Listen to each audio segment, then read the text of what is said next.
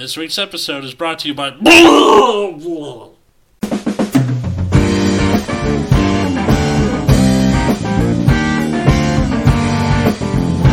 Hey everybody, welcome to Nexus at Night. Now that the Mean Boys podcast is dead, these beginning of the episode gags are ours. All ours. I'm Atlas. I'm Matt. I'm Rapier. Yeah, so I co-opted the opening joke thing from Mean Boys. Like, how long ago? How long ago did I start doing that? Like a year, year and a half. At least, yeah. Yeah. So, Mean Boys podcast was run by uh, Connor McSpadden, uh, Keith Carey, and Tom Goss, who all now write for David Spade's show on Comedy Central. I forgot that guy existed. Yeah, no, he's got a show on Comedy Central, and they uh, they write for it now, and they had to stop doing their podcast like I think about a month ago, and uh, yeah, so RAP Mean Boys podcast. I can only hope that the you know opening joke is as good as they'll be one day, which we know it won't, but uh, yeah. R.I.P. to a giant of podcasting, at least in, in our world, over here on Nexus at Night. Um, but yeah, today we're talking about juggling two or more trading card games. As I Dude. shuffle a not Magic deck and not Vanguard deck, What are you shuffling? I'm shuffling a Weiss deck. Oh, I you, you have said you were getting bought back into, into- it, right? Yeah, I've bought into a new uh, one of the Weiss sets coming out in March called Okay. the Fruit of Grisaia. What brought you back in? As, uh, I I like this particular uh, visual novel series a lot, and I was like, ooh, I need that. Also, Weiss is pretty fun. It's not a bad way to be. I mean, like to get back into it because of a certain aesthetic or you know play Yeah. style. Well, it, it helps that like all of the Weiss sets are like based off like anime series, but we all we, I mean uh, we are aware that anime sucks and is for nerds, but uh, In Latin above See- the doors, yeah. but uh, yeah, I, I do enjoy this particular series. Like I, I had Monogatari uh, prior, and because I enjoy that series, but uh, so I only really get sets that I actually like the series for, or you know the the source material, I guess. But yeah, so that that's kind of what got me back into it. Right on. Also, Well, the be- Weiss just has cool stuff going on. I don't know. I, n- I never quite like the card art where it's just like the snapshots of anime. They're getting slightly better about that, as they now move that to Buddy Fight. Yeah. I mean, I, I I never was a fan of Buddy Fight anyway, but that's for that's its own gripes. But th- the reason I wanted to bring this up is we are, you know, unequivocally a Vanguard podcast. That's why you're here. That's why you listen to us. But it dawned on us that not a small number of people who play Vanguard out there also play other trading card games, myself and Matt included. Yep. And Ru- Rubier, you too, or No. no? I at one point, at one time, played four card games. Wow. That sounds awful. It was a lot. What were they? Uh, Vanguard, Weiss, Magic, and Pokemon. How competitively were you, like, into those four games during that time when it was all four? Magic, pretty pretty heavily. Pokemon, I played in a couple tournaments, and then I sold out because, and then they banned the card that I- that I was. Then they banned one of the cards I was playing. And I was playing uh, all right, so yeah. I was playing Yveltal, uh, Maxie's Yveltal when it was in standard, Hmm. and then I, I built it in premium or expanded, sorry, and was playing it there with the Archeops that got banned. It's, that basically says like if it's a fight, it's a fighting type that says if it's on your bench, Poke players can't evolve Pokemon. But with Maxie's hidden ball trick, you just shove it into play on turn one, which was really lame and stupid. So I was playing that, and they banned that card, but I had already sold out by then. Well, that's unfortunate. Uh, But it was really fun. Uh, Poke- Pokemon had a lot of stuff going on. It felt like everyone's playing like Storm and Magic, where you just kind of like draw a bunch of cards on your first turn and just go off. I enjoy that, but it's less like that now, so I'm less interested. Vanguard was when I was playing with you all. So yeah, that that was uh, back at UCR. Yep. So you know we were still going to like regionals when we could and stuff. Yeah. And then uh, uh, Weiss I played pretty much every time, every, like every weekend. Mhm. So fair bit. Like, why don't we just l- l- let's start with the first question on everyone's minds: money. Um, TCGs are Hmm. expensive. Yeah, they Uh, are. yeah, I I think t- in order to like juggle two or more TCGs at a time, you have to quit caring about rarity. Um, because I know there are That's those. What? That's generally true. Yeah, like for in a game like this where you have you know super cool printings of uh, you know high rarity cards that people will like get the playset of so that they can be like check that shit out on Instagram or Twitter or whatever or just at locals. You unless you're someone who's famous like Solemn Vanguard, who I assume that gets gifted to him or he makes enough money from his channel, which that's a possibility, or uh, you're just rich to begin with. It's not something that I have been able to keep up. Like I, I tried at the beginning of VR to be like, all right, I'm gonna get the SVR for whatever s- plans I'm playing, and it's like, holy shit! With how fast cards are becoming power creeped in V series, it's just you can't. The center will not hold. and it was just so annoying to be like, all right, I got the SVR bass cards, and up, I don't, ha- I don't have to play them anymore. Yeah. Awkward. Yeah, I don't really get how like I think that's one big problem I have with like some high rarity stuff. Like I, I think a lot of high rarity stuff's like pretty cool. It looks nice, but yeah. I hate it I Mhm. hate it when it just becomes like completely irrelevant. I feel like it's easier. Okay, so Van, because Vanguard is split into clans, when you when the clan when the clan gets power creep, there's only one direction to go. Whereas like I used to play Yu-Gi-Oh from 2008 to 2012, so like Teledad formatted to Inzektors. That's where I was, and you could get high rarity copies of stuff that would last you for literally years because mm-hmm. staples in that game can fit pretty much anywhere for a long time. Like you could get a ghost rare, you know, Black Rose Dragon, which I had. I missed that card. Uh, that would that was useful for literally the entire time that I played the game for. And yet, Yeah. in Vanguard, my SVR Bass card went out of style after what six months. If that, yeah. yeah, And it's just it's hard to justify that I don't know. I- Also, Vanguard, Vanguard, like high rarity is like at least in V has been a little less than like most high rarity shit. yeah, that's Mhm. true. They look So it's nice not been too. like you know? as bad, but it still feels pretty bad when they're just unplayable. So with money, you- you're like, all right, trying to juggle this game, and then you're like, I want to play a second TCG because I'm insane. Um, it seems like the only reason that I decided to get back into Yu-Gi-Oh, and this alongside Matt telling me he's getting back into Weiss, that sparked this episode idea in the first place is because my stupid friends, shout out to everybody, love you, uh, are every time we get together recently, because standard Vanguard has been so boring, everyone's just been bringing their Yu-Gi-Oh decks with them, and I'm sick of sitting off to the side being like, "Can we play Vanguard now?" Like, that was the reason I got back into it. Was lit- I got peer pressured by my group of friends unintentionally. Hmm. GG. Yeah, That is how people fall into other card games for the most part. what where you get peer pressured Yeah. by your friends? Mm-hmm. Oh, I got into Vanguard. yeah. It's like, hey, you should play this game. And then, Actually, I'm pretty sure that's what happened to me too after high school. Yeah. You just get like shoved into it, and you're like, well, here I am. And we just card happen to have a semi-successful podcast off of it now. Yeah, right. And, but I think what helped me out a lot too is I was playing Modern and Magic, and I Mhm. already had like the deck I was playing, and you don't need to change the decks very much in Modern, as long as your deck's like above like a certain level. So I just didn't need to buy Modern cards that often. Well, that's good. So I was so Magic was kind of a free roll since I already had the cards, Hmm. and I just bought like the Weiss sets I actually gave a shit about. And then Vanguard is like you know play whatever. Yeah. Update your your deck every like two or three months. Yeah.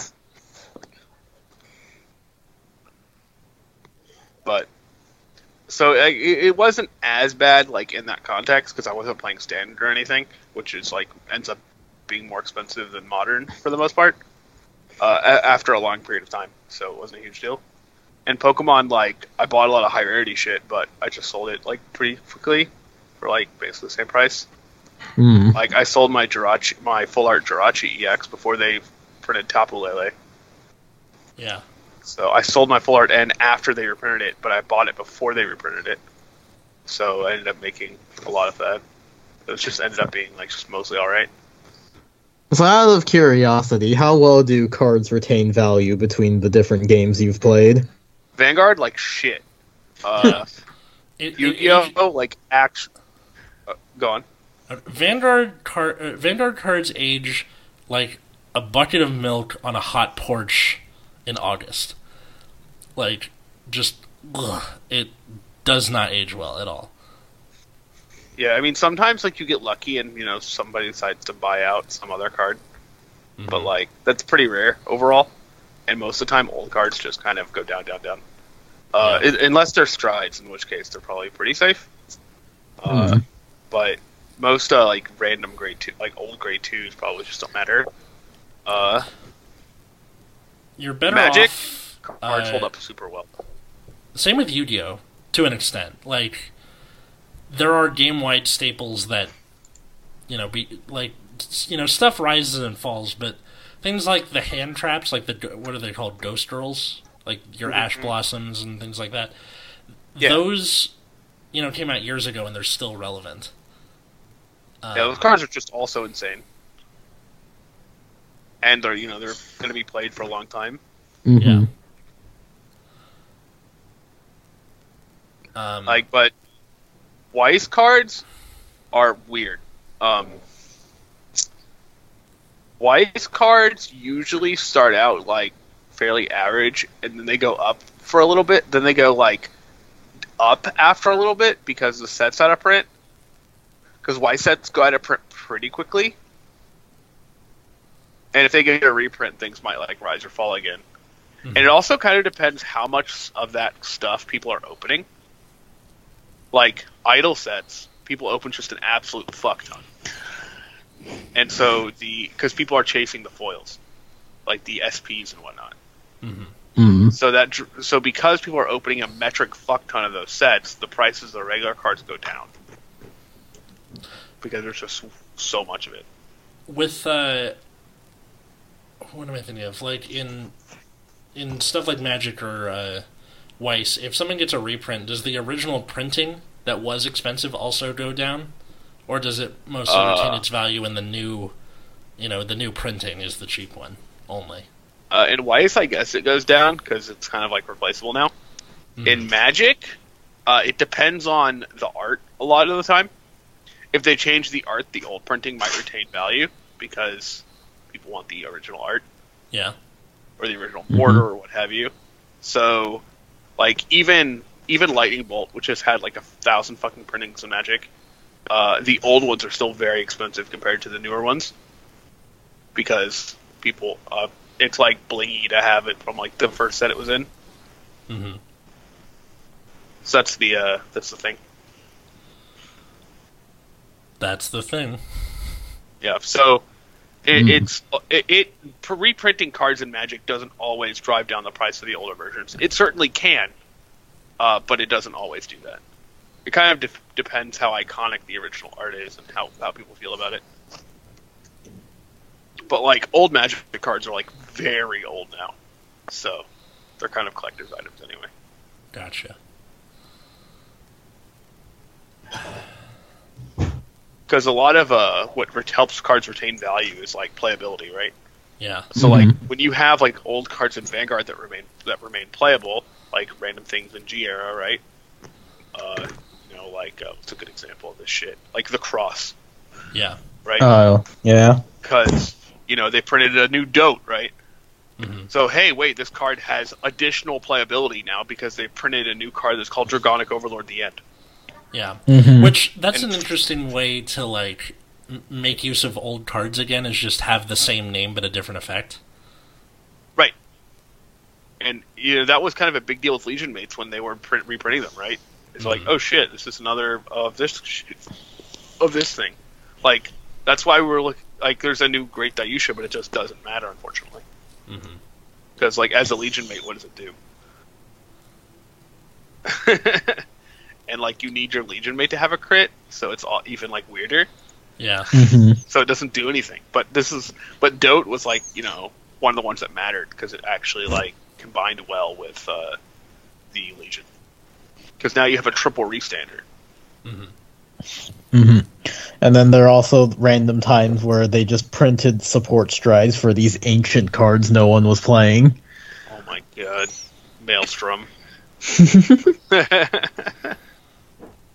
It's a good example. yeah, that, mail, that random ass Maelstrom stride for no reason. Yep. So just like trying to balance the like two games financially. How how do you how do you do that personally, Matt? Uh, I pretty much always bought low rarity, like lowest rarity shit. I didn't care about foils very much. Um, hmm I tried not to hold on to things I didn't need very much. So, like, if I didn't need something, I'd just ship it. Oh, instead of like being like, oh, I could use this for a deck later, just fuck it. Yeah, yeah, yeah no, I just like, no, I'll just sell it. If I need it again, I'll figure it out. hmm hmm But in in Weiss, it's not too bad because you're pretty much restricted to your series. So anything Yeah. outside of that series, you just kind of don't give a shit about. And in Vanguard, you know, you're restricted to your clan, so anything outside of the clan, you can just maybe give a shit about depending on what deck you want to play, or if you want to play multiple decks. And in Magic, there's like a lot of cards that I might have that I just don't give a shit about anymore. So cards that have gone up or whatever, so I can just get rid of them and like subsidize the uh, cost of what I'm doing. hmm So it it, it helped that I had like a, lar- a fairly large Magic collection going into it. Yeah. And then I guess that's why I was asking the value question because that also kind of plays into it. If you can just buy cards and then hold on to them for a really long time, then your cost kind of goes down a bit because you're not buying new cards as much as you do in Vanguard. Yeah. What about you, Alice? What, what, what do you what do you do occasionally on this topic?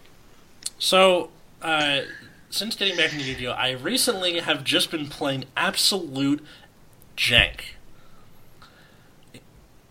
Okay, one of my favorite things about TCGs in general is that it's the deck building part of it, which uh, which means when I get into a TCG, I kind of get all the way in to a TCG. But luckily, thanks to things like Dueling Book and uh, Dueling Nexus and uh, stuff like that, I can kind of satisfy my weird need for tinkering online without having to really uh, invest in it in real life. Which Vanguard doesn't really have a good option for that, and no CFA doesn't count.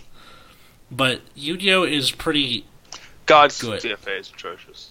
Yes, it is. Um, but Yu-Gi-Oh has pretty good tools for that, so I can satisfy that need, and also I have a jank uh, PK Fire deck, so that's a Burning Abyss and uh, Phantom Knights that I deck that I can bring to games with my friends, and obviously it needs help, a lot of help, and I'll get the I'll get the cards when I get them. I'm not really in a rush to make this competitively viable. And I'm not really in a rush to like keep building stuff because I can play online. So I have this thing that I can use as like you know ways to hang out with my friends and you know spend time with them without just being like sulky over there in a corner. Uh, and yeah, I'm gonna lose a lot, but it's a cheap, effective way to do it. Also, side note: Burning Abyss is based off of uh, Dante's Inferno, and had I Yes. known that Burning Abyss was going to be not just competitively viable, but like outright useful for the better part of a decade, I would have come back to Yu-Gi-Oh a long time ago. I people were surprised that Dante was at three for like literally forever. Yeah, Like that card was good for such a long time, and people were like, "Yeah, this," and like just never got hit. because It was like super bizarre. Yeah, Yeah, right. It was so Um, weird. but yeah, it, it's just because it's you know based on Dante's Inferno. You have like your Beatrice and your Virgil and stuff. Not all of them are competitively viable, but it's just that kind of like nerd level thing that just kind of scratches that itch for me. It excites your creative writing major. I mean, if you want to make sure. Uh, I'm just gonna say that next time I'm horny. Uh, my creative writing, team is excited. and then my coworkers are gonna be like, "What the fuck are you talking about? Don't worry about it." Weird Just pen you have. yeah. Actually, fun story from this last weekend. Uh, tangent, but fuck it. Uh, I got invited to a friend of mine to karaoke night, uh, and I was like, "Oh yeah, I love love karaoke," and I did not realize that when I got to this bar that was called Sanctuary, that it was a sex dungeon. Uh, So you go in, you go in. There's a bar. There's a stage. People are doing karaoke. There's you know couches and you know stools and stuff. There are also doors to rooms where people are like with bondage gear and stripper poles and people in fishnets and I saw a guy in a diaper and just it looked like no, okay no so- need to project. my friend was showing me around these rooms, and I'm like, this looks like the room you would fight a boss in. Because like there was one with all these platforms and stuff. I'm like, this looks like in the Legend of Zelda: Skyward Sword in that first dungeon, where you go in there and it's just the the creepy vampire dude is just there waiting for you. That. I was the most vanilla looking person there because everyone's like you know in in stuff in gear. Uh-huh. And i'm in the, like a t-shirt i'm like like in a rush t-shirt and jeans. I look like a fucking moron. Like so, Just get me a gimp suit so I can fit in. yeah. I felt so bad. I'm like okay not only did i not know this was going to be a thing i'm not just vanilla i'm a i'm aggressively vanilla. I'm vanilla extract. Clearly not meant to be here. It's not meant to So be wait, here. wait, wait. Why did your friend take you to this place? because she, she was like uh, karaoke. Come, come do karaoke. I was like, fuck yeah, I'm a, ho- I'm an attention She whore. know what this place was? yes, she knew exactly what she what it was. She just kind Wait. of lie out by omission to me.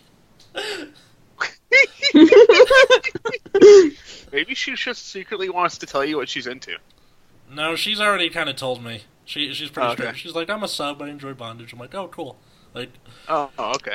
yeah. I had a great time though. We, we, like you know, I did jerk it out by Caesars because I have no chill, and uh, they, you know, th- this this uh, cute girl in a white dress bought me a drink after, but I I didn't get to talk to her because she like disappeared. But yeah, I saw I saw many Are naked sure it butts. was- It was a ghost. Yeah, pretty much. But uh, yeah, that that was a very interesting weekend. What were we talking about before this? Uh, we're talking about playing multiple card games. You see, yeah, I got that part, but like, what specifically where I brought that up? Oh, right. You were, Uh, ta- you were talking Oh. about Yu-Gi-Oh and we're and talking about Yu-Gi-Oh. Burning Abyss. Yes. yeah, so just Burning Abyss, I like the whole aesthetic of it, and uh, Dante and all, and just I I wish I had gone back to it earlier instead of now, where it kind of seems like whenever you pick up it, like you see deck lists for stuff, and Burning Abyss is more of an engine than the result of the deck itself.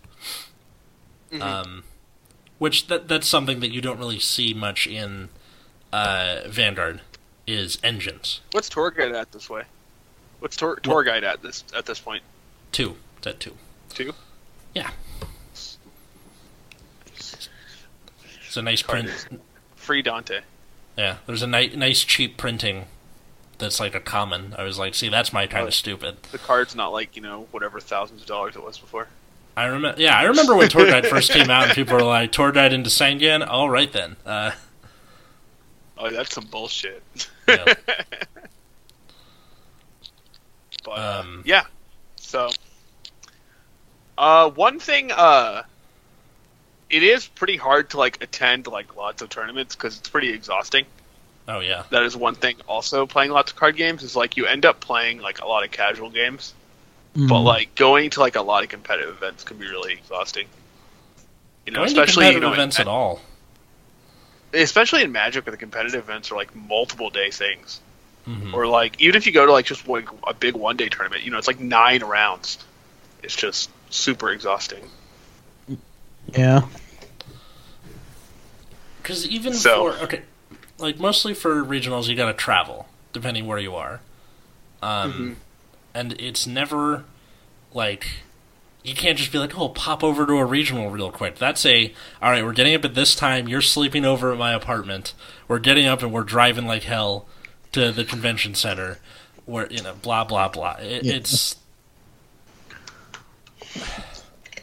even like qualifying for some of these is just like okay well i lost in round one now i get to sit here for five hours while everybody else plays the game oh yeah, because if it's uh, if you went with your friends, you got to wait for them to finish. mm-hmm But like, I don't know if you've ever gone to a regional by yourself before. It is one of the most depressing things I've ever done. Um, I have gone to Magic tournaments by myself. That's true. It I've is been to locals by I it. myself. That's not too bad. But regionals, well locals you kind of like you kind of become known after a while right like you develop a rapport with the people there they kind of fit you kind of figure each other out and so as long since you're only seeing each other once a week you got shit to talk about Mhm. Yeah. But you know, when you go to like a big event, it's like the only time you're going to see most of these people ever. mm-hmm So it's like kind of awkward. So yeah, going to alone is pretty shit. but yeah, But I think uh, one thing that's di- one thing that's like different in like uh, like Vanguard, for instance, or, 'cause there's a lot of downtime in Vanguard tournaments because the rounds are like one one game, mm-hmm and like there's a lot of standing around waiting for them to put the next round up. In Magic tournaments, though, Yeah. like you know, you're playing best of threes, hour long rounds. It is, it is That's- an adventure. that's exhausting. That sounds exhausting. Yes. Yes. So you know, if you're playing a deck that's you know maybe pretty hard but good, it does take like a lot of effort to uh, simply you know go through the tournament. mm-hmm So And that now, is I now, think one big difference too. now try doing that, and then the next weekend being like, all right, I'm going to do that all again. Mm-hmm. but for a different card game Yeah. Yeah. Right. I feel like, do you ever get this where you start to, if you're either on autopilot or you're tired, when you're playing one TCG that you kind of, the rule, the rules of another TCG kind of bleed in? Not too much. Uh, really, I'll just switch around what terms I use. mm. Oh, okay. So like drop zone, graveyard, that kind of thing. Graveyard, library, deck, yeah, like all that shit just starts gets mixed up. Yeah, and you, and if you've been listening to our podcast long enough, you'll notice that Matt definitely does that when he's talking about shit in on the podcast here oh, too. I sure do. Not that Like, there's I'll anything bring up- wrong with that. Yeah. I bring up magic terms, I'll bring up freaking Weiss terms randomly. It's like mm-hmm. pretty bad. no, I. This is something I can actually weigh in on because even though I don't play multiple card games, I do play multiple video games at similar-ish times, and let me tell you, trying to remember key bindings between different games, and also like what what mechanics games do and don't have. Oh god. Yeah, like your mus- your muscle memory gets fucked up. You're like, Yeah, why why aren't I jumping? You're like, because you're not playing Smash Bros anymore. Oh yeah. yeah, That Makes sense. or like My favorite. I ended thing, up buying Modern Warfare because all of my friends were playing it, and after playing Rainbow Six Siege for so long, I've gotten used to being able to just cancel my reload by ADSing. But you can't do that in any other shooting game, so I'll like start reloading, AD- try to ADS to stop, and then my gun just won't shoot because I'm still reloading and I die. back in Counter Strike 1.6, you could cancel your reload by doing a quick swap.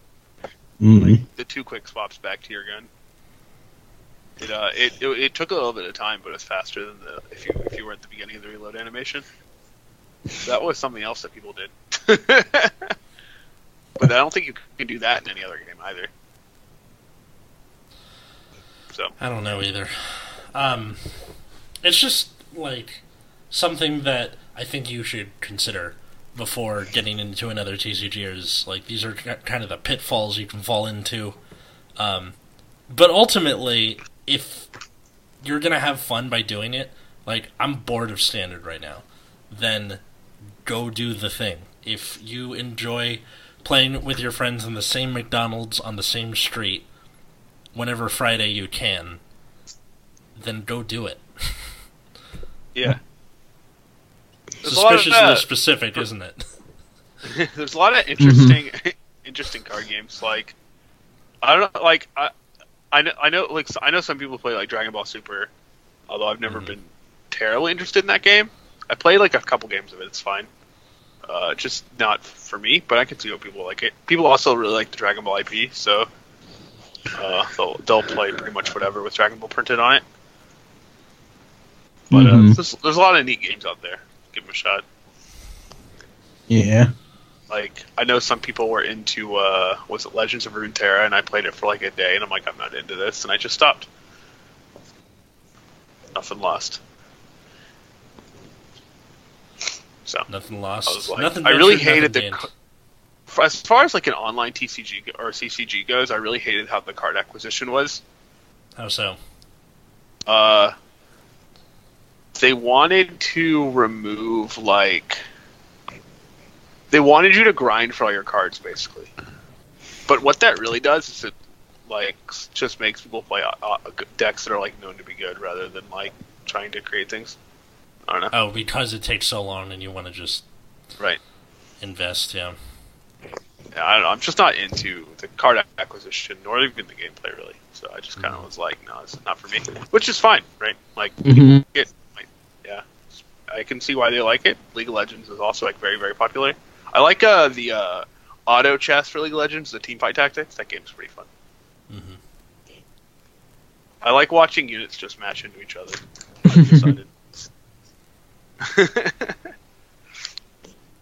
I had to learn a lot in a very like short period of time because I was like, I have no clue what's going on. Yeah. but figured it out. But yeah, so try you could like you can try games at like a pretty cheap rate, even if you're like just borrowing a deck and asking how to play. That's literally how I learned to play Weiss. Somebody handed me a deck a in Japanese, by the way, and just told me what cards do. Literally, That's it. pretty funny. I, I feel like Yeah, that's easier like- because you were you know so much about TCGs. But if you're just some rando, you're like, uh, poker. Um, I feel like if the people who like want to get into Japanese Weiss probably have played some other TCG before. mhm. I mean, maybe that's not true. Maybe, maybe I'm maybe I have like it's just like everyone I everyone who taught me to play Weiss was in that vein. I don't know if that maybe that's not true anymore, but uh, yeah, it's just uh, I, like it. People complain like Japanese Weiss like memorizing card effects, but it really doesn't take that long. At least maybe, maybe that's just me, but. easier said than done. Um, Is it? is it hard to memorize like 15 cards? it's certainly harder to concentrate going doing a karaoke when you can see like at least six butts from where you're standing. Wait, just pretend they're naked, Alice. They are naked. what are you talking about?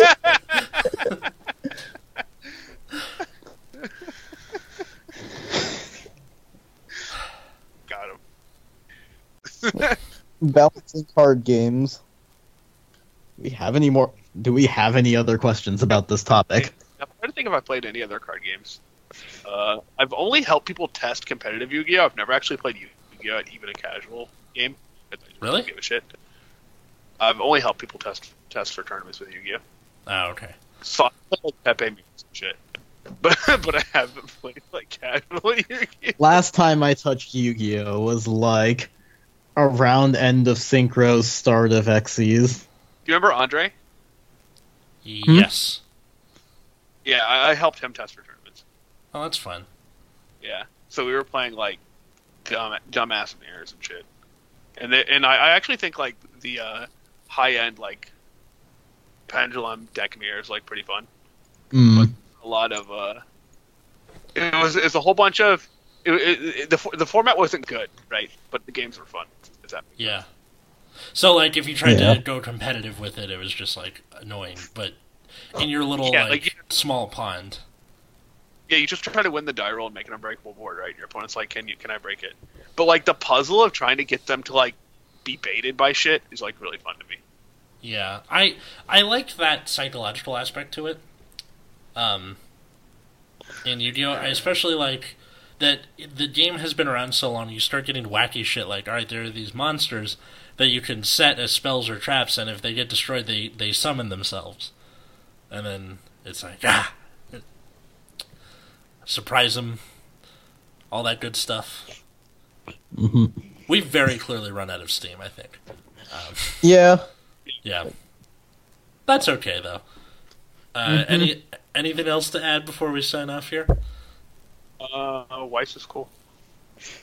Weiss is cool. Yu-Gi-Oh is is freaking ridiculous, but uh, it's half nostalgia, half peer pressure for me. Yu-Gi-Oh is Mhm. just that, game. you know, like people play it and you're like, well, this is kind of bullshit, and then you still play it anyway because you hate yourself, I guess, or Yeah, like what else? other people. What else are you gonna uh, do? Yeah, Everyone else is doing it.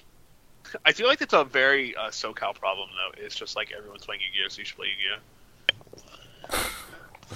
Everyone's playing Yu-Gi-Oh, so you should play. I mean, not a terrible way to think about it. I guess. When I was in Tennessee, when I lived in Tennessee, when I was like in high school and like or college and shit, like very few people played Yu-Gi-Oh. Yeah. Like there were like Yu-Gi-Oh events, but it wasn't as big as, as big as Magic. But SoCal Yu-Gi-Oh is like massive.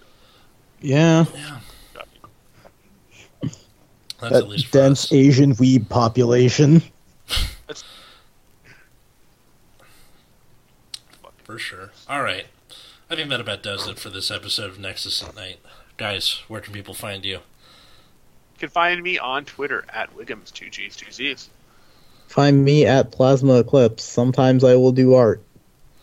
Uh, you can find me at Atlas Novak on Twitter, Instagram. Uh, you can also find my other podcast, Bad Reading, on anywhere you get your podcasts, or find it on Twitter, Instagram at Bad Reading Pod. And then lastly, you can find this show at Nexus at Night on Twitter or Instagram. We rarely update the Instagram. Oh, next week, February 19th, is my birthday, so there will be no episode then. Um, because fuck you, I want to take a vacation. So, Are you What? are you going to be doing illegal things, Alice? uh, I might be going to A Allegedly. pl- I might be going to a place called Oregon. Am I pronouncing that correctly? you can't just make up places, Alice. I'm like I'm pretty sure if like you you named a city that was on like the ocean and had a port, you would call it like Portland, right? That's how you do it. I don't know. Uh, Is there a bunch of artisanally handcrafted things there? that that and some Nazis, but uh, Oof. yeah, no, I'm going. I'm going up there to visit a whole, an old high school friend, and we will be we be uh, be back the following week, which is the twenty uh, sixth, I think. Well, I'll miss you, Atlas. Aw, I'll miss you too, Matt. But uh, yeah, until next time, I was Atlas, I'm Matt. I'm root beer.